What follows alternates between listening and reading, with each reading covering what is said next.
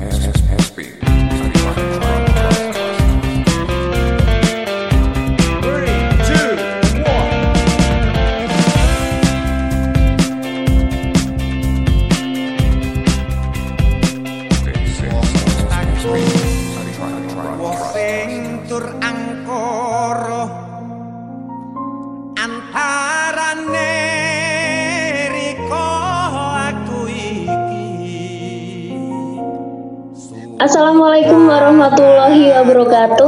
Selamat pagi, Om Swastiastu, Namo Buddhaya, Shalom, Salam Kebajikan. Halo teman-teman sekalian, selamat datang teman-teman semua. Terima kasih sudah berkenan gabung di kelas ini ya, karena sebenarnya saya juga pesimis dengan adanya kelas ini karena ada beberapa hal. Yang pertama seperti kelasnya dilaksanakan pada jam yang nggak normal, karena normalnya itu kan di jam-jam prime time seperti pukul 8 malam. Nah ini jam 5 pagi. Moderatornya juga antara yakin nggak yakin tapi nggak apa-apa ya. Dan yang kedua adalah narasumbernya juga kita tidak cantumkan di poster. Jadi orang juga antara yakin nggak yakin. Siapa nih? Kira-kira kredibel atau enggak nih narasumbernya? Seperti itu. Nah untungnya kehadiran teman-teman sekalian ini menggugurkan dua poin yang telah saya sebutkan di atas. Kami sebagai penyelenggara mengucapkan banyak terima kasih atas kehadiran teman-teman sekalian. Anjali untuk teman teman-temanku sekalian dan terima kasih sudah mau bergabung di kelas Budasin kali ini. Uh, terima kasih untuk teman-temanku Kak Benita Sari, Yulia Ratnasari, Rizky Pradila, Rina Wijaya, dan Rusli Wijaya. Teman-teman, Kali ini saya Gutamhai Pangasuti, mahasiswi program studi seni karawitan dari Institut Seni Indonesia Surakarta sendirian. Dan oh ya, Gutami juga tak lupa untuk mengingatkan teman-teman sekalian, follow akun Instagramnya Budasin di Budasin. Karena apa? Karena di sana banyak sekali informasi-informasi tentang Buddha Dhamma dari berbagai daerah tidak cuma di daerah-daerah saja, ada informasi dari luar negeri dan kegiatan juga sumber baru seperti kelas-kelas yang semoga berguna untuk teman-teman sekalian. Seperti pada pagi hari ini, um, kali ini Budasin juga didukung oleh teman-teman netizen, kemudian para donatur yang tidak mau disebutkan namanya. Juga terima kasih kepada Young Buddhist Association, kepada penerbit Karania dan Mitra Karania. Terima kasih teman-teman, tanpa kalian semua acara ini nggak mungkin bisa terselenggara. Nah, kali ini narasumber kita ada Bapak Waluyo. Pak Waluyo ini dari penerbit Karania. Beliau sudah mengabdi di penerbit Buddhis yang paling konsisten di Indonesia. Telah banyak buku-buku Buddhis berkualitas yang beredar di Indonesia karena dedikasi dari penerbit Karania. Dan ternyata di balik Karania ini salah satunya ada Pak Waluyo. Terima kasih Bapak. Mana Bapaknya? Kita tunggu dulu.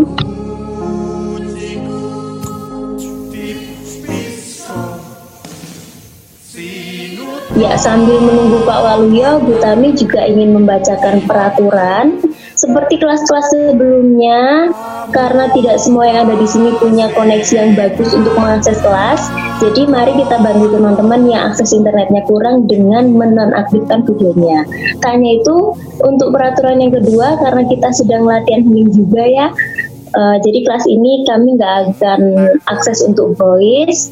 Jadi jika ada kendala, teman-teman silahkan komunikasikan kendalanya di kolom chat yang telah kami sediakan. Nantinya host kami yang akan menindaklanjuti. Untuk pertanyaannya, teman-teman juga bisa chat dan sampaikan di kolom yang telah disediakan. Oke, nah ini dia. Selamat pagi Pak Waluyo, selamat datang. pagi Mbak Utami. Dan selamat terima kasih Pak sudah bergabung di kelas ini telah mengisi di kelas Budasin pada pagi kali ini. Sama-sama suatu kebanggaan bagi saya secara pribadi dan ya. Garania ini gara-gara Mas Andre nih. saya sebenarnya jarang ngomong seperti ini.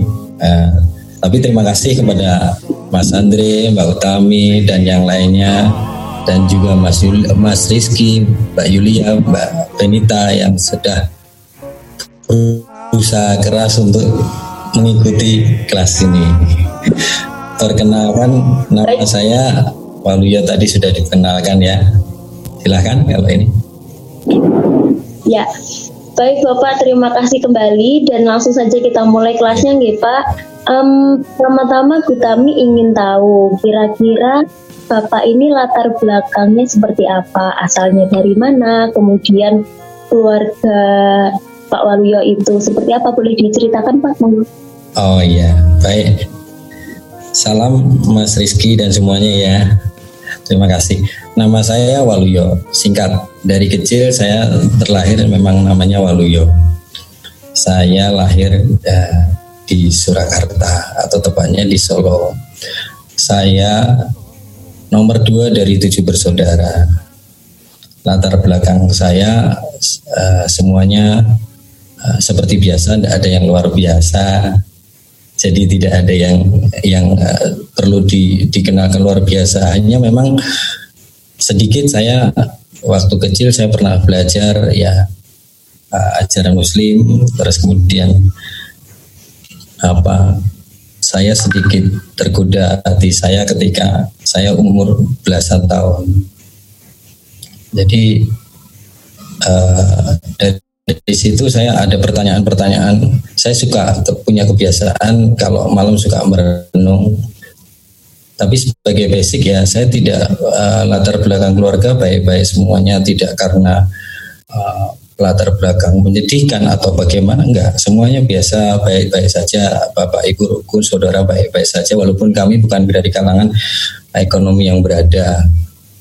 Saya sering bertanya-tanya kalau di kala malam itu kenapa saya lahir? Kenapa saya bisa begini? Kok kenapa bisa begitu? Dan itu pertanyaan itu bergejolak terus setiap hari, setiap bulan, setiap tahun mungkin agak aneh, tapi itulah yang saya rasakan selama ini. Ini pengalaman hidup ya. Jadi ada suatu peristiwa yang waktu itu membuat saya lebih lebih ini lagi ketika adik saya itu memelihara seekor kambing. Seekor kambing itu punya anak dua. Itu saya masih kecil itu itu tiba-tiba induknya itu mati. Induknya mati. Setelah mati, saya yang sebenarnya tidak memelihara, saya sedih bukan kepala. Kok bisa mati? saya kaget kok bisa mati. Terus betapa uh, sedihnya si kambing ini. Akhirnya dengan telaten kambing itu saya rawat. Saya kasih minuman apa minuman dot. Jadi dotnya menggunakan air tajin. Mungkin ada yang tahu tajin? Tajin ya atau air uh, cucian beras. Itu saya tiap pagi saya itu sebagai pengganti susu. Itu itu juga sempat me, me ini saya apa namanya uh, hati saya kok rasa nggak tega seperti itu awalnya dulu gitu terus bertanya-tanya terus gitu. Saya mencoba ini tapi nggak ada yang bisa jawab seperti itu. Setiap malam saya renungin itu terus berlanjut sampai SMP SMA seperti itu terus berlanjut terus seperti itu. Latar belakang yang apa akhirnya pada suatu saat saya ketemu apa uh, seorang bante yang mengajari saya meditasi. Nah dari situ saya seorang bante yang sekarang posisi beliau ada di Bandung.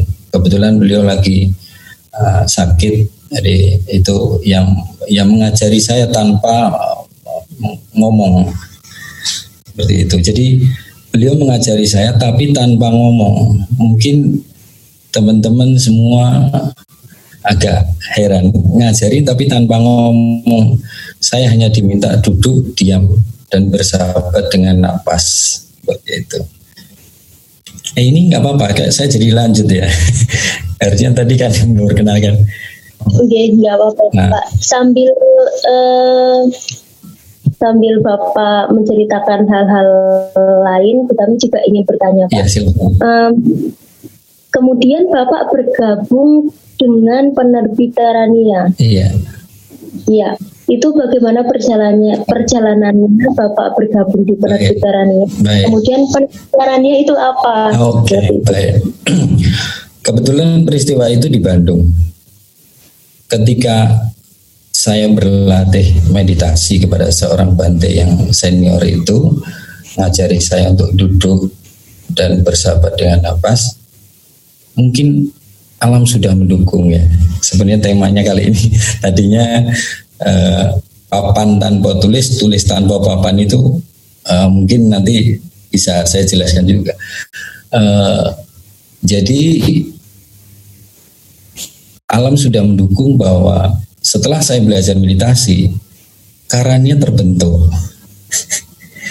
karanya terbentuk dan waktu itu saya setelah saya setelah diajari sama Bante meditasi, saya jadi tahu arah hidup saya bagaimana, saya kedudukannya di mana dan mau melangkah seperti apa di alam ini. Saya tahu, oh, jadi selama ini yang yang yang meng, apa, uh, yang menggelora di hati bertanya-tanya itu terjawab sudah.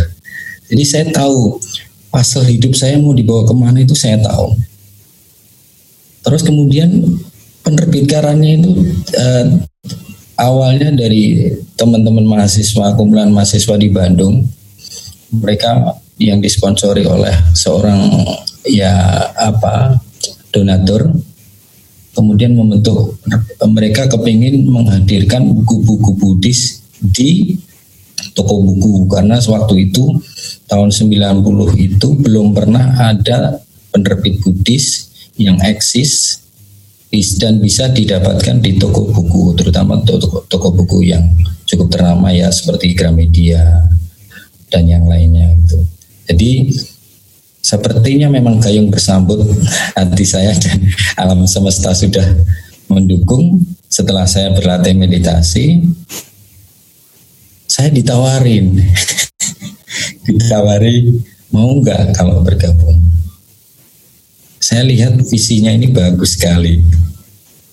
Jadi nyambung dengan saya. Akhirnya saya bersedia membantu di situ. Penerbit Karani ini adalah uh, misi awalnya adalah menyebarkan dharma dharma secara universal ya kita tidak uh, masuk A, masuk B, masuk C, enggak, tapi universal. Jadi berbagai masuk, berbagai tradisi uh, di, ditampung. Saya ditawar, saya ditawarin untuk bergabung. Saya menyatakan iya, saya bersedia. Itu. Itu awal 90 bulan Februari eh, tahun 90 bulan Februari. Jadi mungkin sudah kira-kira sudah berapa tahun ya? 30 tahun mungkin ya. 30 tahunan Iya, sudah lumayan lama nih Pak. Kemudian untuk suka duka Pak selama mengikuti dan bergabung di Tarania, apa saja Pak? Sudah lama loh itu Pak. Hmm. Suka dukanya banyak Mbak. Mbak Ayu. Sukanya ya tadi dari awal sesuai dengan uh, pasal hidup yang akan saya tempuh. Jadi saya sudah menemukan waktu sudah menemukan nanti gambarnya seperti apa hidup saya itu gambar besarnya saya sudah sudah sudah kelihatan. Jadi akhirnya saya oh cocok dengan seperti ini saya gabung tadi terus kemudian ya itu sukanya ya kalau dukanya banyak udah pasti apa selain Ya, waktu itu buku Buddhis belum dikenal seperti sekarang. Banyak orang yang mencibir, banyak orang ini bahkan saya pun ketika mencoba untuk menawarkan buku itu di toko buku, saya sempat dicibir. Buku apaan seperti ini? Buku ini tidak lazim katanya, tidak lazim dan sulit dikenal.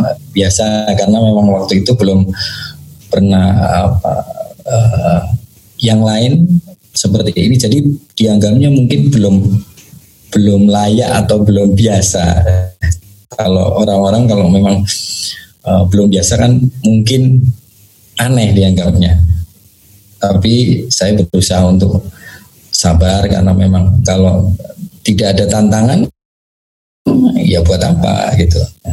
Seperti mungkin teman-teman semuanya bangun pagi ini mungkin waduh ini tantangan terberat ini. Tapi kalau kalau kita bisa melalui seperti itu ya kenapa tidak? Dan biasanya hasil tidak mengkhianati usaha. Itu. Nah, di 30 tahun itu suka dukanya banyak sekali tapi itu hanya apa uh, tapi yang sukanya yang jauh ini lagi walaupun sudah 30 tahun tetapi ternyata masih ada masih eksis. Itu yang yang membuat saya senang. Jadi saya jadi istilahnya lahir batin jadi suka ya. Sesuai dengan uh, isi hidup saya dan saya mau tidak mau kan harus uh, membaca isinya ya jadi sedikit banyak bahasa ininya hitung-hitung uh, baca buku gratis. Belajar tapi tidak membayarkan lumayan itu. Jadi bisa bisa dimanfaatkan. Ibaratnya jangan sampai seekor tikus mati di atas lumbung padi. Apa apalagi juga tikus tidak tahu kalau dia ternyata ada di lumbung padi. Nah, hati-hati teman-teman ya. sebenarnya semua yang ada di lingkungan kita, ya, di lingkungan kita ini sebenarnya sudah mendukung. Hanya kita nggak nggak feelnya nggak merasa. Makanya ini kembali lagi yang disinggung tadi papan tanpa tulis, tulis tanpa papan itu artinya begini. Kalau papan tanpa tulis itu sebenarnya bisa diterjemahkan sebagai orang yang kepingin belajar. Kepingin belajar kita kalau orang muslim disebut nyantri, cantrik itu siswa belajar. Mbaknya sekarang belajar lagi belajar di isi ya. Nah, itu sebenarnya fakta alam semesta itu sudah mendukung ke mana arah Mbak Utami akan di, akan ke depannya itu sudah mendukung semua sudah mendukung. Tinggal kita bisa mengoptimalkan atau bisa merasa nggak bahwa alam semesta mendukung. Itu kalau orang Jawa bilang sebenarnya badan atau tubuh ini disebut uh, apa namanya sebentar itu apa? Sastro jindro nah itu. Tapi di tubuh sebenarnya tidak tertulis tertulis tidak ada tulisannya, tapi kita harus menggunakan uh, apa?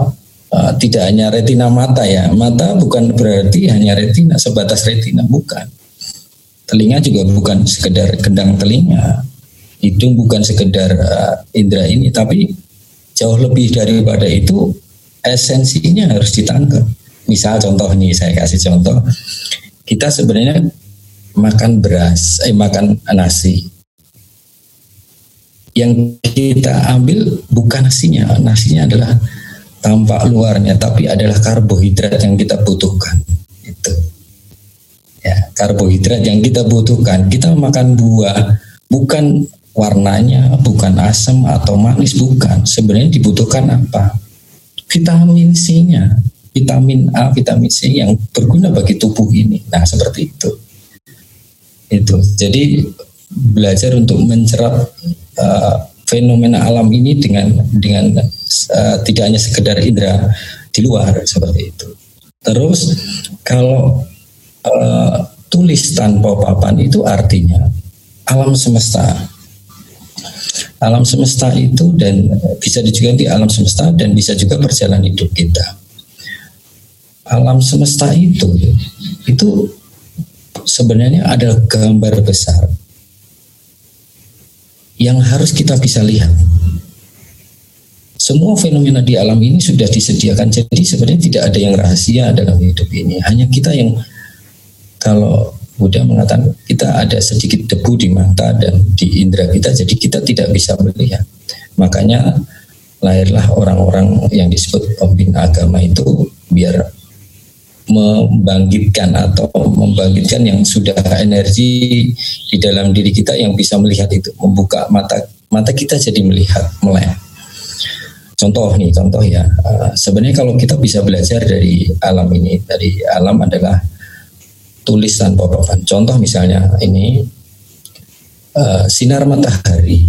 Sinar matahari itu adil, tidak pernah memilih-milih. Oh, yang hitam masa dikasih nggak banyak, atau yang bule jadi nggak banyak. Nggak mungkin itu. Semua adil, diperlakukan adil. Mau dia beragama A, mau dia beragama B, mau dia beragama C, nggak masalah. Adil, semuanya adil diperlakukan sama. Hanya orang-orang yang menutupi diri, akhirnya dia tidak tersinari matahari. Seperti angin, angin juga tidak pernah memilih-milih dengan dengan apa ulas asihnya. Bayangin kalau seandainya kita tidak ada sinar matahari, apa yang terjadi? Tanpa kehidupan kita. Nah, kandungan kandungan seperti itu yang harus kita bisa tangkap. Sinar matahari itu mengandung welas asih yang tak terkira. Air juga begitu, angin juga begitu. Bayangin kalau kita tidak ada angin. Fenomena dalam tubuh kita ini, tubuh ya, boleh badan kuat, boleh badan sehat, boleh badan semuanya nih. Tapi ketika tidak ada angin yang keluar masuk melalui hidung, apa yang terjadi? Selesai kehidupan ini. Iya kan? Terus kemudian dengan air juga, ketika seseorang ke kehilangan kandungan air di dalam tubuh, dia juga selesai. Seperti itu. Itu jadi jadi alam semesta ini banyak tulisan yang kita harus baca. Ya kita harus uh, tangkap. Melek telinga telinga juga dipasang. Jadi mata tidak hanya sekedar mata untuk melihat fenomena yang hanya terlihat oleh mata. Telinga juga perasa. Dan manusia juga selaku manusia makhluk yang dikaruniai uh, kesempurnaan wujud ya uh, itu harus dimanfaatkan sebaik mungkin. Bayangkan kalau seandainya kita berpikir kita tidak terlahir manusia, betapa menderitaannya. Jadi kalau kita bayangkan kayak binatang, ada nggak binatang yang tanpa uh, berakhir di ujung dibunuh? Kalaupun tidak dibunuh, dia menderita menderita di akhir itu menderita tidak dirawat. Bayang kalau sakit jarang ada orang yang merawat. Kalaupun ada itu hanya sedikit sekali. Sementara itu yang dekat dengan manusia ujungnya dibunuh. Di hutan juga sama. Mereka tidak punya aturan mereka tidak punya tata krama mereka tidak ini main sikat main bunuh main tidak ada hukumnya. Manusia punya punya segalanya fenomena segalanya. Kesempurnaan sudah ada di dalam manusia. Nah bagaimana kita mengoptimalkan untuk menjadi manusia seutuhnya tadi. Ya, sampai di sini mungkin ada yang bertanya, silahkan. Ya Bapak, wah keren sekali ternyata arti dari apa papan tanpa tulis, tulis tanpa papan, ngoten ya Pak? ya, itu kan falsafah juga ya Pak Kemudian bagaimana cara Bapak memadukan falsafah Jawa dengan falsafah Buddhis di dalam proses penulisan di penelitiannya itu? Baik. Kalau dari awal memang falsafah Jawa itu sebenarnya uh, nyambung, Mbak. Nyambung. Dari segi Islam, tapi kalau Islam Jawa ya itu banyak nyambung. Kalau Kristiani, Kristiani Jawa nyambung. Itu memang saya pernah, saya pernah ya uh, mendengarkan khotbah di gereja Katolik di Solo. Saya perhatikan cara ceramahnya uh, pastor yang di Solo dengan pastor yang di tempat berbeda. Jawa itu berbeda sekali itu. Karena memang apalagi uh, Jawa dengan Buddhis ya nyambung sekali saya. Jadi tidak ada masalah. Jadi ketika menerapkan itu malah melengkapi melengkapi sekali. Jadi itu jadi jadi uh, jadi lengkap. Jadi saling menutupi saling melengkapi itu pas banget. Itu. Silahkan ini Ya, kemudian Pak, uh, Bapak kalau dihitung-hitung kan bergabung di penerbit Karania sudah lumayan lama, kira kurang lebih tiga dekade ya Pak? Iya. Kenapa kok betah di Karania? Boleh cerita Bapak? Ada, ada film yang dirasakan dan itu membuat nyaman atau Ini tadi untuk pertanyaan yang dijawab dijawab dulu atau Mbak Ayu dulu? Tadi ada butuh berapa lama bisa selang-seling Pak setelah ini Dija tadi siapa ya sebentar? Ada yang salam kenal Pak Rusli sama Mas Rusli sama Rina baik. Awal ya salam semua baik. Terus kemudian selamat pagi. Butuh berapa lama dengan meditasi tadi Pak untuk mengetahui arah gambaran hidup?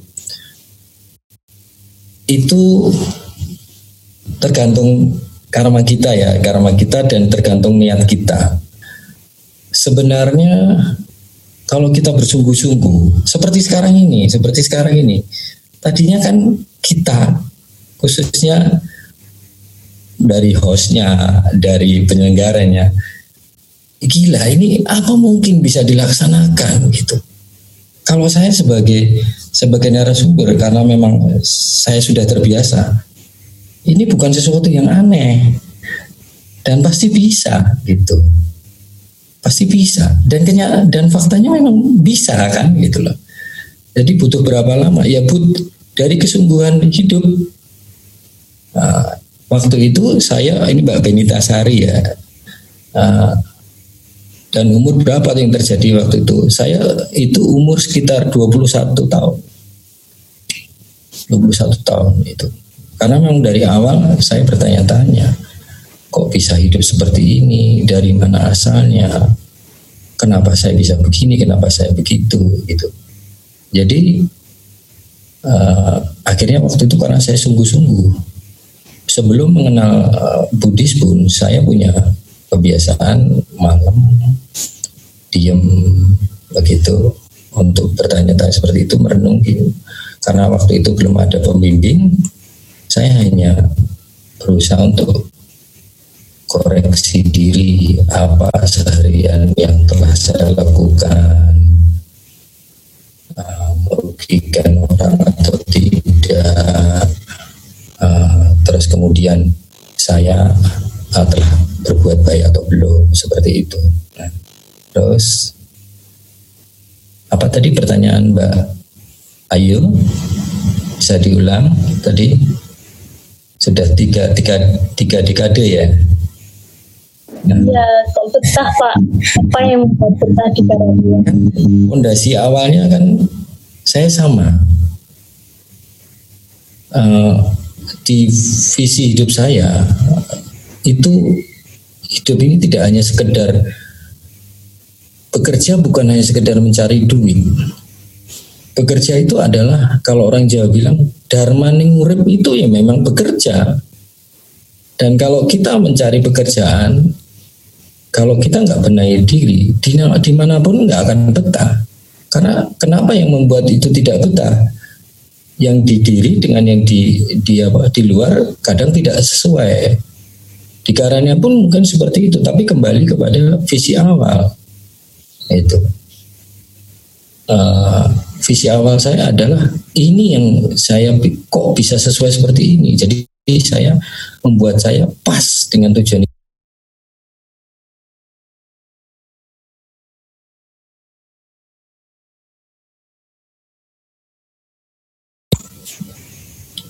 Ini ada pertanyaan dari ada uh, Mbak Julia ya, Pak perenungan yang Bapak lakukan itu apakah sebuah budaya Jawa atau dari Bapak sendiri?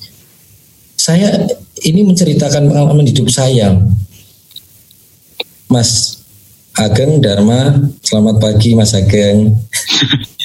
Halo Pak. Ya, Sorry Pak. Baru bangun Pak. Ya Bapak.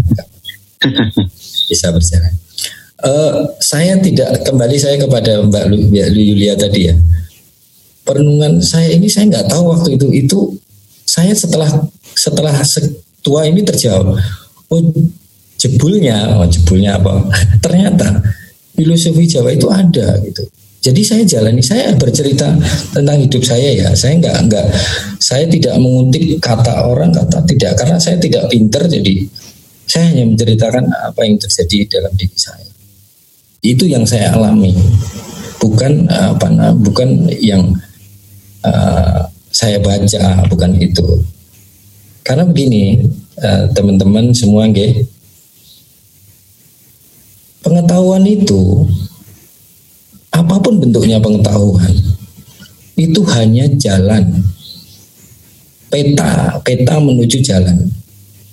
Kalau pengetahuan itu tidak diterapkan nggak akan sampai. Contoh nih contoh. Banyak orang mengamati tentang kota Bandung atau tentang Jakarta atau apa. Bagi orang yang belum pernah ke Jakarta dia hanya bisa melihat dari visual dia hanya bisa mendengar dari audio biasanya ini katanya begini katanya begini tapi akan dia kalau dia bisa menjalani sendiri dia tahu dan itu tidak bisa diungkap dengan kata-kata dia ngerti oh begini gitu jadi uh, harus dijalanin, harus dijalanin seperti itu. Dan saya juga tahu setelah saya menjalani itu, menjalani sekian tahun, sekarang di usia yang 50 tahun saya juga baru tahu ternyata ilmu Jawa itu harus jalanin.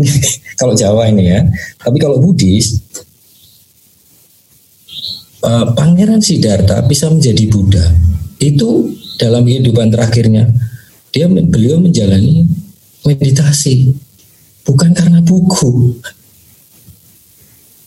ya bukan karena buku tapi jalani meditasi dan itu pun sebelum kehidupan kehidupan beliau itu praktek jalanan itu yang berat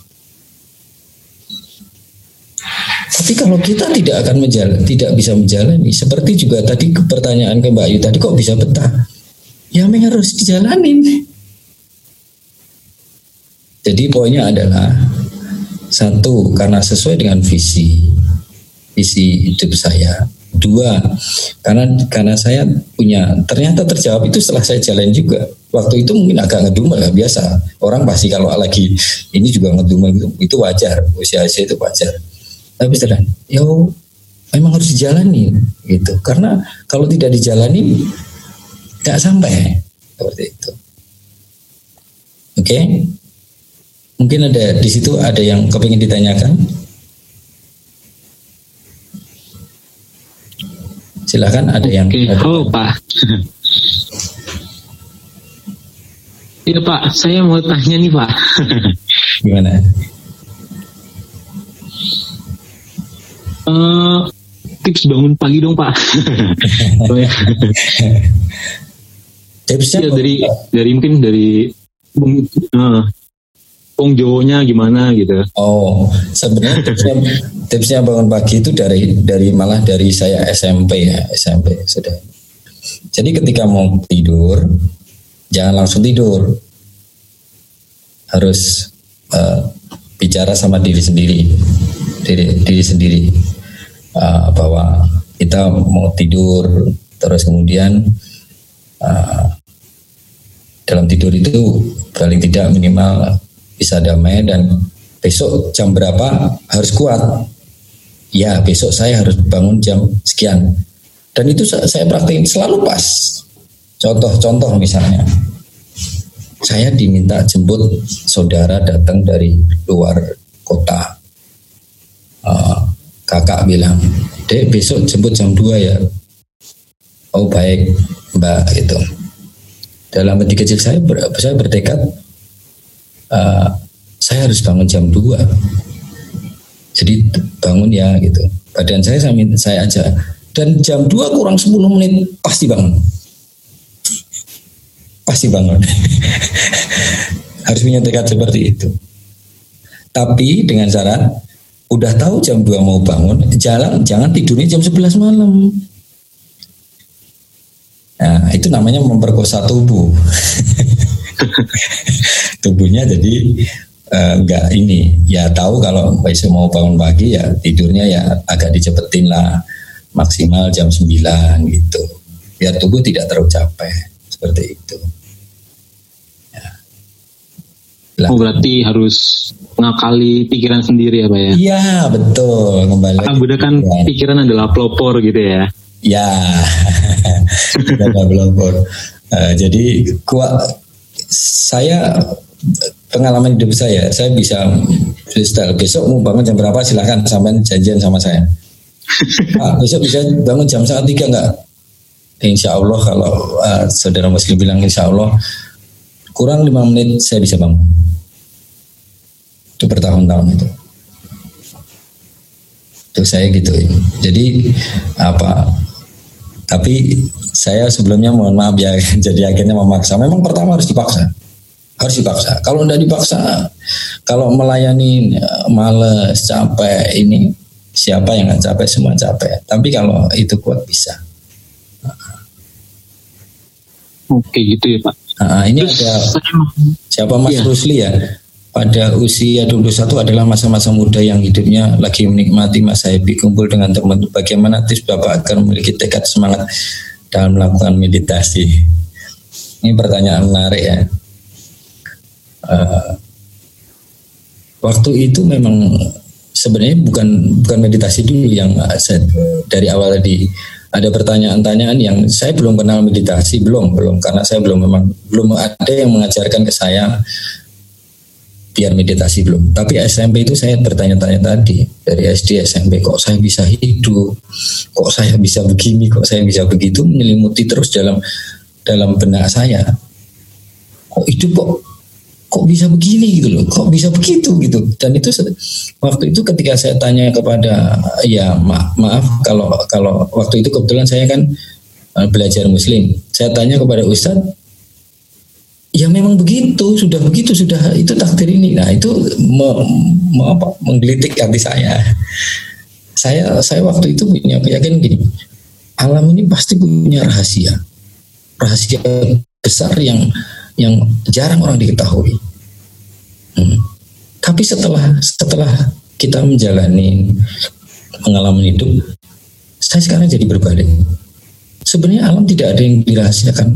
Mata dan telinga kita indera kita yang nggak tanggap gitu karena semua sudah dibuka tidak ada yang disembunyikan. Di alam ini tidak ada sesuatu yang tersembunyi. Tapi karena cara kita yang melihat berbeda akhirnya berbeda juga seperti itu nah itu uh, tadi apa jadi itu yang membangkitkan saya ketemu Bante tadi kan uh, agar memiliki tekad dan semangat meditasi ya. Itu tadi saya alam semesta sudah mendukung tadi makanya. Hati-hati dengan pikiran dan alam semesta ya. itu hati-hati. Jangan pernah berpikir bahwa kita terpisah dari alam semesta. Ini saya kembali lagi kepada tadi laku tanpa eh, papan tanpa tulis tulis tanpa papan. Kita hidup di alam semesta jadi tidak mungkin kita terpisah dari alam semesta. Ya, kalau kita pertama dari kita, kalau kitanya punya tekad apa, semesta akan mendukung. Seperti itu. Karena ada renungan-renungan tadi, akhirnya saya diarahkan kepada ketemu seorang Bante. Dan Bante uh, waktu itu kok ya kok ya tahu gitu. Padahal biasanya Bante itu jarang sekali mengajari meditasi kepada semua orang. Saya waktu itu uh, hanya dikenalkan, coba Mas Walio belajar duduk dan tenang dengan sahabat dengan napas dan itu saya jalani sehari, dua hari, tiga hari, empat hari, lima hari. Pertama bosan, bosan. Uh, tapi kemudian terus seminggu, dua minggu, tiga minggu, badan sakit semua Mbak Ayu. sakit semua. Tapi karena saya tekad waktu itu, saya nggak akan nggak akan kalah dengan ini.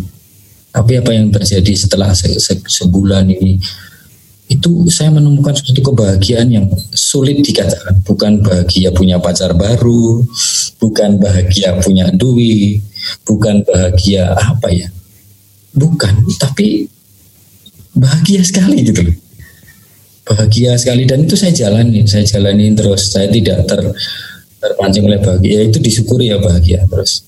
Bante hanya waktu itu menerangkan lanjutkan mas. Baik Bante lanjutkan baik Bante tidak pernah memberi ceramah kepada saya tapi pada suatu titik saya akhirnya tanpa mengucapkan kata-kata pun Bante sudah mengajarkan saya banyak. Saya sujud kepada itu alam semesta dan kepada Bante. Terima kasih Bante. Ini yang selama ini saya cari. Ada ketemu gitu. Ternyata bukan karena bukan karena disembunyikan, tapi karena memang mata matanya sedikit melek, mata saya sedikit melek. Oh ini yang ini selama ini cari dan tidak ada yang disembunyikan.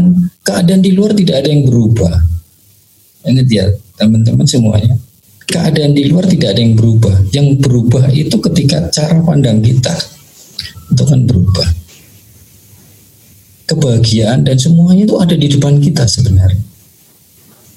Tidak ada yang disembunyikan. Itu yang membuat saya betah di Arania ya Mbak ya. Eh, visinya apa lagi dengan baca-baca bukunya teman-teman paling tidak baca buku-bukunya ya. Hmm, tapi saya kasih info aja. Biasanya kalau udah baca-baca buku Karania, bosen dengan buku yang lain. Aduh, care nih. tapi memang begitu. Saya pernah diledek loh sama Mas Andre. Saya katanya bacanya kok hanya buku itu itu aja. Tapi ketika dia ini, tapi benar juga ya, benar juga, benar juga. Ternyata setelah baca buku itu, kok jadi yang lain ya apa ya istilahnya bukan tidak butuh tapi nggak penting gitu itu aja Pak mohon maaf kalau boleh tahu Bante siapa ya Pak kok sepertinya dari itu menjadi titik awal Bapak untuk melakukan apa ya untuk memiliki tekad bahwa oh ini loh kemudian kalau tadi juga mengatakan akhirnya saya bisa melek dan sebagainya itu siapa ya Pak? Boleh? Kebetulan Bante itu Bante Jawa juga. Bante Dharma Surya Bumi. Bante Dharma Surya Bumi. Jadi uh, pas Jawa mungkin karena saya bukan berarti saya rasis enggak tapi enggak maksudnya mungkin memang saya punya ikatan karma dengan beliau ya ya saya padahal Bante waktu itu di Bandung saya di Surakarta. Terus kemudian saya kok rasanya kepengen main ke Bandung padahal seumur umur saya belum pernah ke Bandung. saya ya, saya hanya waktu itu ketemu kakak saya kebetulan uh, kerja di Bandung. Saya kepengen ketemu kakak saya di Bandung. Saya belum pernah pergi ke Bandung. Tahun itu tahun sekitar tahun 89. Saya punya duit 16.000 dan tiket ke Bandung uh, bis itu harganya 14.000 bayangin. Belum pernah pergi ke Bandung duitnya cekak hanya sisa 2.000 kalau saya tidak ketemu dengan kakak berarti saya apa? Mungkin hilang. Kalau bahasa Jawa wis hilang wis gitu. Dan itu tekad saya tidak ada ketakutan seperti apa tidak ada. Saya berani aja. Itu yang yang eh, yang menuntun saya. Mungkin itu yang menuntun karma. Ya jadi tapi memang harus sedikit dipaksakan memang. Harus sedikit dipaksakan. Kalau nggak dipaksakan itu nanti kita jadi nggak ngerti. Ternyata oh ini ya yang yang menuntun jalan hidup saya gitu ya. Oke ada pertanyaan lagi Mbak Yulia ya.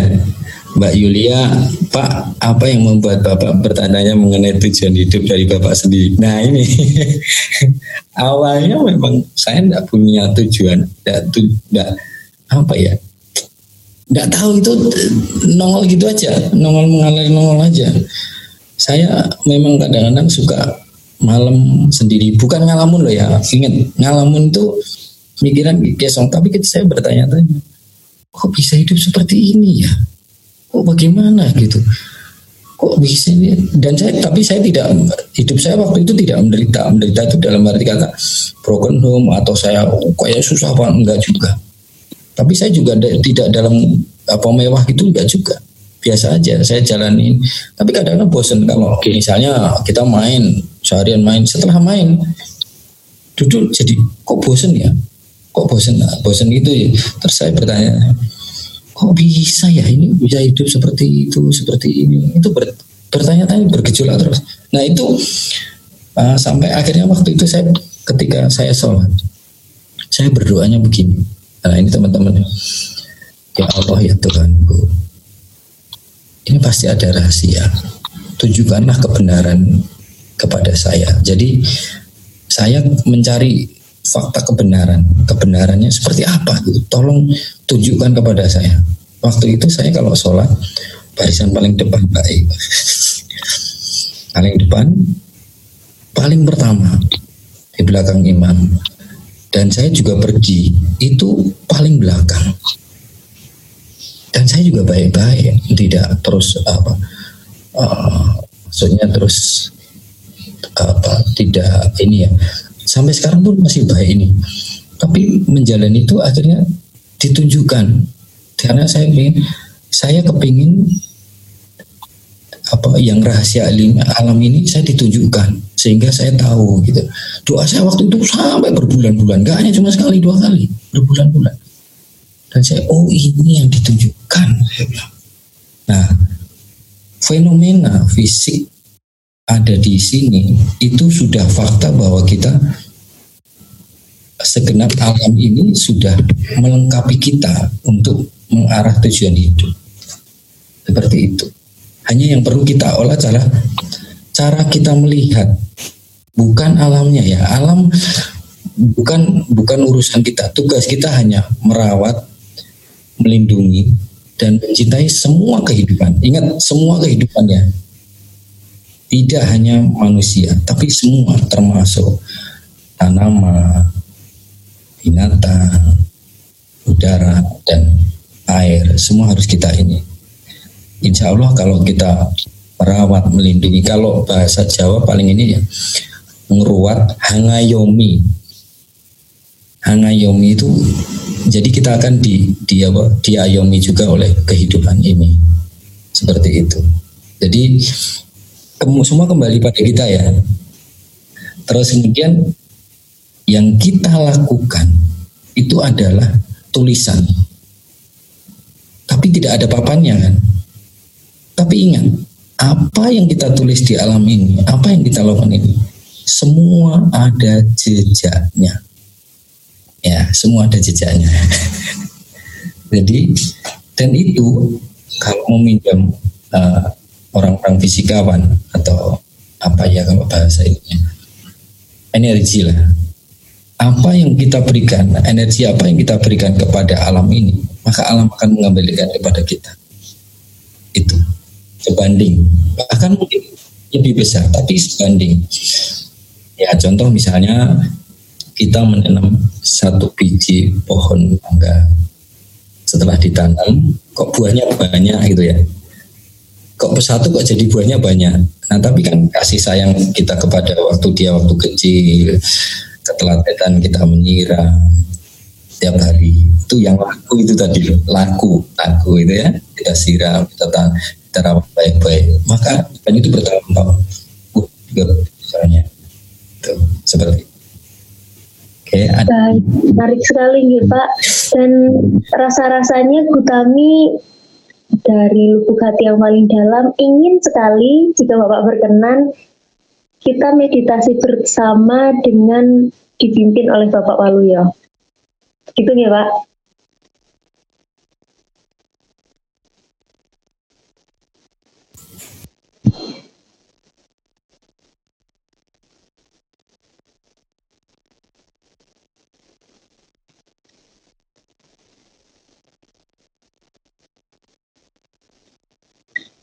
Host minta tolong dong mic-nya.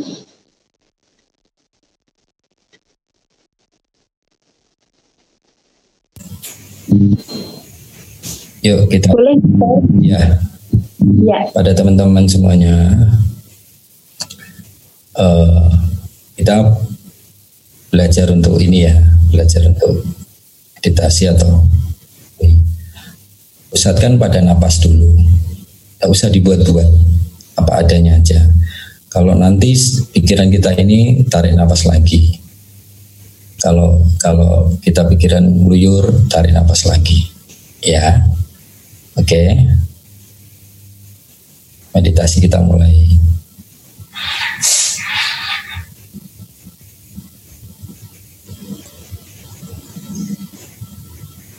Napas masuk, saya sadar. Napas keluar, saya sadar.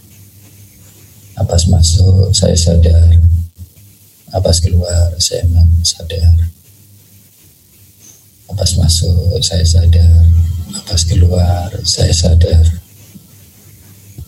Masuk, keluar. Masuk, keluar. Masuk, keluar. Masuk, keluar.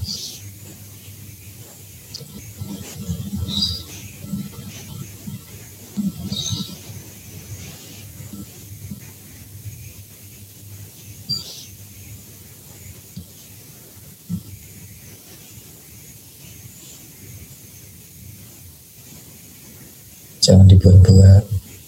Masuk keluar. Biarkan rileks rileks rileks masuk keluar.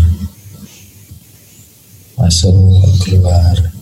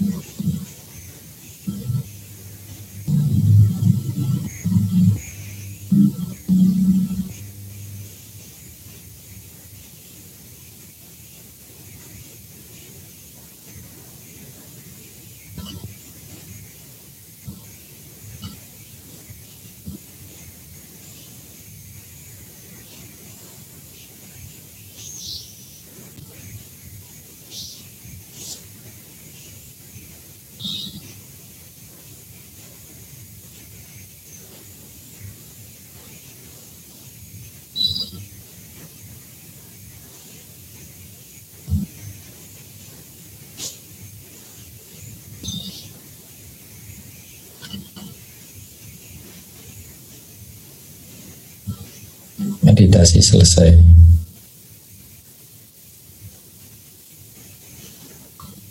Terima banyak Pak. Ada poin yang saya garis bawahi Pak dari meditasi tadi bahwa yeah. Bapak katakan apa adanya saja tidak usah dibuat-buat itu membuat merasa ah tenang lebih lebih tenang ya. Iya nggak usah dibuat-buat Mbak. Jadi biarkan mengalir apa adanya tidak usah dipaksakan tidak usah di biar dan dan ini kebiasaan ini harus harus dijadikan kebiasaan.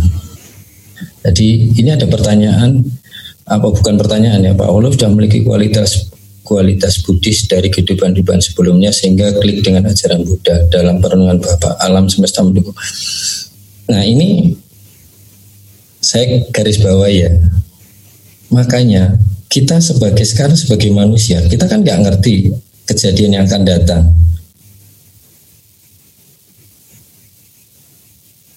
Manfaatkanlah sekarang ini. Karena waktu kita hanya sekarang ini. Jangan pernah berpikir ah saya besok meditasi yuk badan masih kuat besok tua saja. Kalau sudah nggak mikirin apa-apa, misalnya meditasi belajar meditasi. Emang kita tahu kejadian yang akan datang kan nggak ada yang tahu. Dan kejadian saat ini menentukan yang akan datang. Mungkin karena ini dulu saya pernah belajar juga jadi ngeklik. Nah kita kembalikan ke sini. Semoga di ke depannya kita bisa klik lagi. Makanya kebiasaannya harus kita terus dikembangkan sampai pada akhirnya mencapai pembebasan aku mumpung jadi manusia Ya, ingat teman-teman, mumpung jadi manusia, mumpung sehat, apalagi yang muda.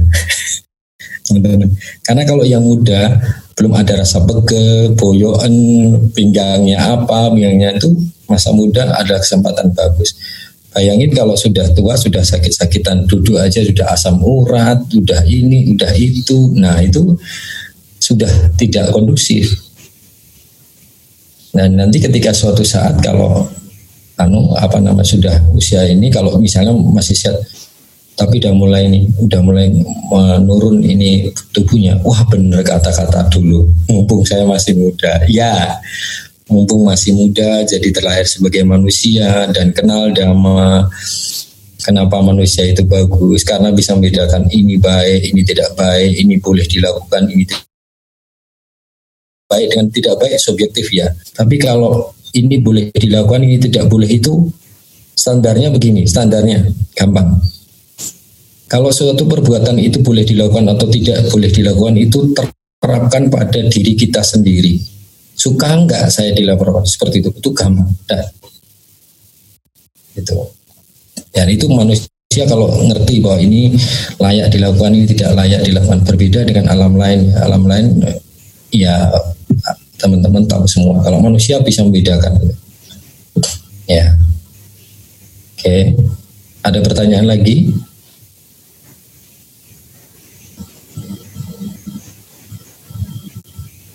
Kalau tidak ada, nanti saya saya akhirin bahwa ingat ya, apa yang kita lakukan dalam hidup ini seperti tulisan. Kita sedang menulis menulis kita terhadap alam ini. Tidak ada yang tidak meninggalkan jejak. Sekecil apa pun meninggalkan. Jadi kalau teman-teman semua berlatih meditasi, pasti meninggalkan jejak Nah, tapi kalau teman-teman semuanya uh, kebiasaan yang kayak males, kayak nggak mau tahu, itu juga anak nanti kan meninggalkan jejak. Jejaknya seperti apa? Ya nanti di di jalan dipikir sendiri yang tahu ya. Karena semuanya kembali kepada diri kita. Tidak ada yang tidak kembali pada diri kita. Ya. Jadi kita kreator kehidupan ini kita uh, kita mau tulis seperti apa hidup ini itu kita sendiri kunci tidak yang lain itu sifatnya hanya uh, pendukung tapi diawali dari diri kita sendiri dan nanti akan mengubah contoh misalnya mbak mbak Ayu ya kalau nggak pakai kacamata mungkin melihat nggak jelas tapi begitu dipakai kacamata jadi jelas kan bukan di luar yang diubah tapi cara pandangnya yang diubah seperti itu. Nah, itu yang bisa menjawab adalah orang yang bisa bersahabat dengan diri sendiri. Ini tipsnya adalah belajar bersahabat dengan diri sendiri dan belajar pada bersahabat dengan nafas sendiri. Itu tips yang paling sederhana. Bersahabat dengan diri sendiri dan kemudian bersahabat dengan nafas. Setelah bersahabat, berteman baik, berteman itu digunakan sebagai fasilitas yang sudah disediain oleh alam semesta ini bahwa kita masih punya napas bentuknya manusia itu sudah tersedia semua. Jadi manfaatkan itu. Itu. Kita belajar bareng-bareng ya. Itu. Ada yang bertanya? Lagi? Udah waktu ada yang menyesal nggak bangun paginya nggak apa-apa. oh ini ada pertanyaan dari Yulia ini Pak. Mbak Yulia. Dari Mbak Yulia. Kok bisa meninggalkan jejak? Ya, ya pasti dong. Eh, karena kalau kalau nggak meninggalkan jejak, nah nggak ada itu hukum karma. Sederhana. Ada ada resapi itu hukum karma. Itu meninggalkan jejak. Terus Mbak Benita Pak Pak di Jawa saya dengar ada konsep suwung apa hubungannya dengan hening dan meditasi. Ya itu pencapaian lagi ber, berujung pada suwung. Meditasi hening itu adalah jalan yang harus dilalui. Jalan yang harus dilakoni. Laku ya teman-teman ya semuanya. Adik-adik, saya panggil adik-adik nggak apa-apa ya ini karena usianya masih di bawah saya. Laku. Jadi kalau kalian hanya sebatas sebagai pengetahuan omong kosong harus dijalankan. Ya. Terus Mbak Yulia, kalau kan kalau kita meditasi sebenarnya nggak ada yang lihat. Justru ini kita meditasi itu tujuan itu apa? Biar dilihat orang atau dia apa? Ada awal pertama adalah meditasi ya tadi bersahabat dengan diri sendiri.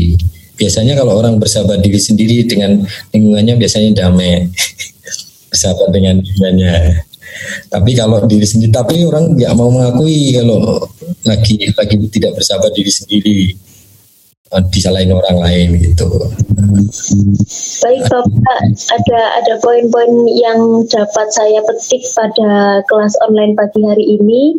Yang pertama saya harus bangun pagi, bisa bangun pagi. Yang kedua, saat meditasi saya tidak harus membuat-buat apa pun yang terjadi ya dirasakan. Yeah. Kemudian yeah. tadi kata-kata yang uh, dapat saya ingat-ingat dari Bapak yaitu apa yang kita lakukan seperti sedang membuat tulisan. Tidak ada yang meninggalkan jejak. Itu artinya setiap manusia akan membawa karmanya masing-masing ya Pak. Betul tapi kan nggak ada papannya Mbak. Iya betul ya, itu yang disebut papan apa tulisan tanpa papan itu seperti itu. Betul, jadi terkait dengan tema pada pagi hari ini, nih Pak, dan tak terasa ternyata kelas ini telah usai. Bu Tami telah merasakan meditasi yang berbeda versi Pak Waluyo, kemudian mendapatkan uh,